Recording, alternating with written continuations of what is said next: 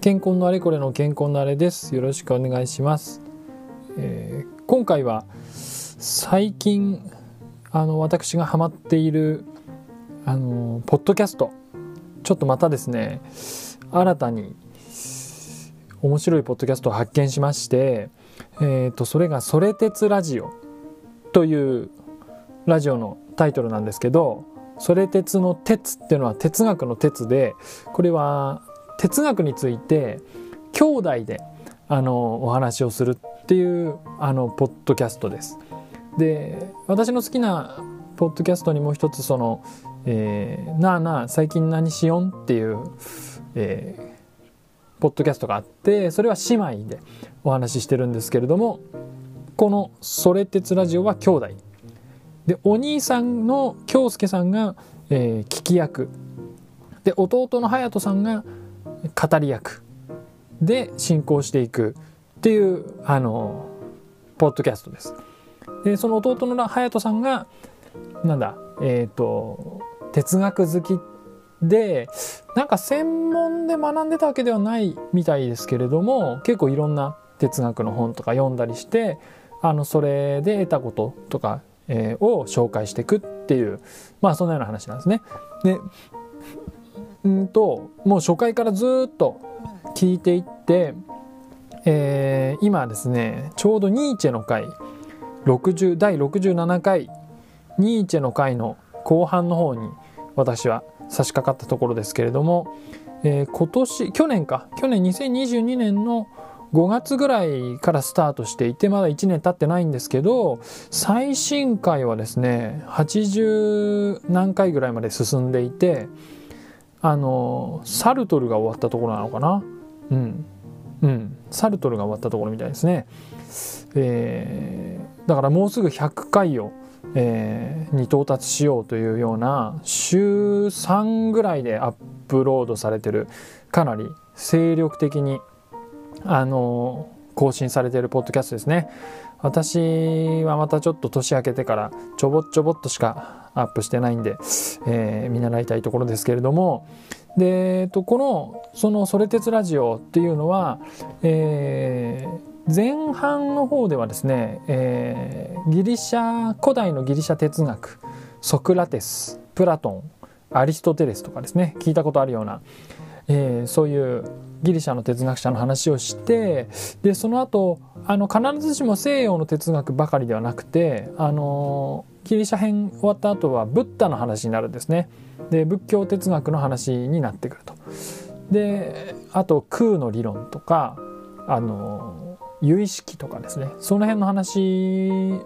をあのまた弟の隼人さんがしてでその後に、えー、近代西洋哲学編という感じでデカルトカントヘーゲルそれからなんかいろいろトマス・アキナスとかキルケゴールとか出てきて、えー、で今ニーチェを聞いてると。まあそういうところです。でこの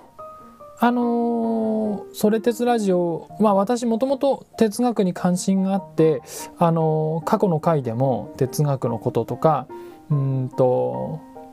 過去のえ？なんだ？じゃじゃ哲学と、えー、健康の関係の話とか、えー、したこともあったんですけどもともと私があの哲学に興味を持ったのは、えー、琉球ラジオっていうこれもあのポッドキャストです。哲学関係のポッドキャストがあってニュー Q は最近更新されてない感じしますけれどもニュー Q っていうのは本来のそのニュー Q の、あの、活動は雑誌マガジンを作っててでそのマガジンもね1年半に1冊ぐらい更新されて多分今最新がナンバー3ぐらいだと思います。ニュー Q っていう哲学雑誌があってそれを読んでまあそれを紹介するようなうんと話も過去にアップしてるんですけどそうですね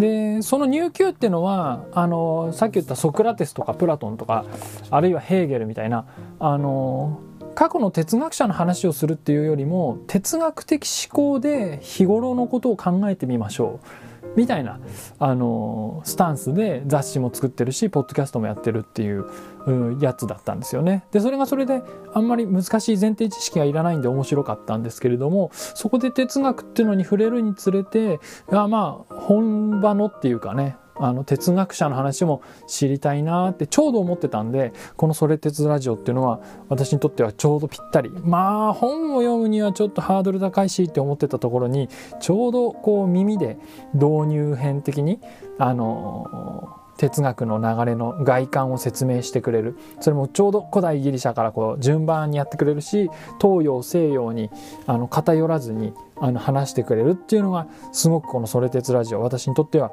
あのぴったりであの楽しく聞いてます。もう最近ずっとこればっかり聞いてます。それであとこの兄弟の掛け合いがすごくあのいいっていうのもあのこの「それ鉄ラジオ」のいいところですね。で声のトーンなんかもお兄さんと弟さんであのちょうどコントラストが効いてて語り手役の弟の隼人さんはちょっとのんびり気味にゆっくり話すんですね。で聞き役のお兄さんはちょっとパリッとした声の質であのなんていうかハキハキ喋る感じでそのやっぱね2人で作るポッドキャストってその声の相性ってすごくあるなって思ってて特に似すぎてない方が聞きやすいと私は思うんですけどこの「それつつラジオ」はそのそれもまたね耳に心地が良い感じがします。あとこのお兄さんの方はえっ、ー、と哲学の知識前提知識全然ない中で弟さんの説明をこう聞いていくんですけどこのお兄さんのね京介さんの役割というか何て言うか味がすごく良くてあの難しい話に結局なっていくんですよね。それ鉄ラジオのその隼人さんの説明が。だんだん難しくなっていく中でお兄さんがなんとかこう自分の言葉で再解釈したり咀嚼しようとするんですよね。であそれってこういうことかな。えっ、ー、とこれこれこれこれこういうことでで当時のギリシャ霊友常識っていうのはこういうものだったんだろうかなって思うんだけどそうだというとソクラテスが言ってるっていうのはあのこういうイメージのことを言ってるっていうそういう理解でいいのかなってお兄さんが言うと弟さんが「ああ面白いね。確かにそういう考えもあるけどただ実際は」とかって言ってちょっとこう軽く受け止めつつこう訂正するみたいななんかそういうシーンがねあの特に前半のあの回では多くてってでそういう何て言うかお兄さんがなんとか自分の言葉で解釈を試みるその何て言うか試みがなんか我々リスナーをこう置いていかない感じがしてすごくあのこれもまたねポイントっていうか聞きやすいまあこれ人によるかもしれないけどあの私はねそこが好きなポイントです。でまたその大体そのお兄さんの再解釈した言葉っていうのはあの正解じゃないことが多くてで弟さんがちょっと訂正するみたいなパターンが多いんですよ。ただ面白いのはそこにめげずにお兄さんがこうあそういうことかってことはこうかなとか言ってこう繰り返しね言い直してみたりするんだけどそれもまたねこうちょっと違うみたいな感じでその問答がねちょっと面白くてこう何度もこう球を投げるんだけどキャッチャーミットには届いてるけどパーンって入ってどうかな？ボールみたいな。もう一回もう一球投げました。パン。ボールみたいな。なんかでこうあ今のこれは合ってるのか？と思うんだけど弟さんのジャッジメントはちょっと違うなっていう答えだったりしてその辺のなんかこう問答がすごい面白いです。でただねあの私が聞いていてあのヘーゲルぐらいの回ぐらいからだんだんそのお兄さんの何て言うかこれやっぱりねだんだん哲学的知識とか前提知識がこう蓄積してくるからなのかもしれないですけど噛み合ってくるようになるんですよね。でヘーゲルのその弁証法とかの考え方をこうハンバーガーに例えてフィッシュバーガーとベンコーバーガーもあのなんていうかバンハンバーガーと言えるか言えないかみたいななんかそんな話をハンバーガーに例えていくんだけど私はあの例えはすごい分かりやすくてあのそれだんだんねあの弟さんがあのああそうそうまさにまさにみたいな今兄貴が言ってくれたみたいにそうそうそういうこととかって言ってあのストライクが増えていくんですよ。でこういうなんていうかなんていうかねこうプライベートでやってるポッドキャストの面白さだと思っててあのよく作り込まれた安定した番組っていう形のものだとなんかだんだん変化するっていうことってなくてなんかわかんないけどこうプロがやるコンテンツって安定してると思うんですよね。だけどプライベートでやってるこういう音声コンテンツって、まあ、YouTube でもそうかもしれないけどこう2人の関係が回を重ねるごとにだんだん変わっていくっていうかお互い慣れていったりとかあの聞き手の人がだんだん知識が増えていくとかあの皆さん大好きな古典ラジオとかももうもはや樋口清則さんは歴史弱者とは言えないんじゃないか説とかもう途中から出てきててすごい詳しい現状って言ったら伝わるみたいな感じになっててのはあの好きな人はご存知だと思うんですけどあのそんな感じでねこう聞き手の京介さんもあの哲学的な何て言うかバックグラウンドをだんだん身につけつつある感じが聞いててすごく面白いです。で今日ちょうど聞いたそのニーチェの回でまた新たにね私これ神回だなと思ってさっきツイッターでもつぶやいちゃったんですけどあの弟の隼人さんがねえっ、ー、とどういうふうにして哲学に触れたかっていうのはなんか過去の回でも何回か喋ってるんですけど今回のニーチェの回の中で言ってた話がすごく面白くてあのー、結構弟の隼人さんは本人曰くそこそこ勉強ができる方だったそうですね。で勉強と同じようにこう世の中の真理っていうものを理解すれば人生が楽になるんじゃないかって思っててでてかむしろそうであってほしいと思ってたと。でその真理を手に入れて理解をしてそれであの上手に楽に人生を送りたいみたいな気持ちがあったらしいんですよね。でそれっていうのは勉強の場合は大体正解とか答えがあるからあの正しく理解するとテストで点が取れると。でそれと近しい感じでこう人生ってものを捉えてでしかもその答えっていうのは過去に哲学者とか誰かが出してるんじゃないかと思ってあのどこか誰かがたどり着いているであろうこう答えみたいなものを求めて哲学っていうものを読んでった。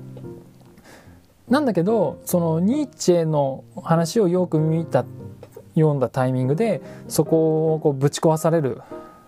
ことがあってニーチェはその真理というものはないよって言ってるらしいんですよね。でその世に言う真理っていうものはいわゆるこう最も強い仮説とか広く真理と信じられているものであって本当の真理かどうかをあの確かめた人はいないみたいななんかちょっと私が言ってるニュース間違ってたらごめんなさい。なんかそういうことをニーチェは言っているらしくてその誰か真理を知っていて言葉に残してるんじゃないかとそれを理解したいと思って弟の隼人さんは哲学にこうのめり込んでいたのにこう急にはしごを外されたというかあそうか真理ってないんだと楽に人生を生きる答えというものはないんだって思った機会があるらしいんですよね。でそれであの、まあ、そこはすごいなと思うんですけど隼人さんはえっ、ー、とじゃあ自分で探すしかないかと自分に向き合うしかないんだっていうふうに思って結構人生観が変わったんだって話をあのちょうどニーチェの回でしていてそれがねなんかあの面白かったですね。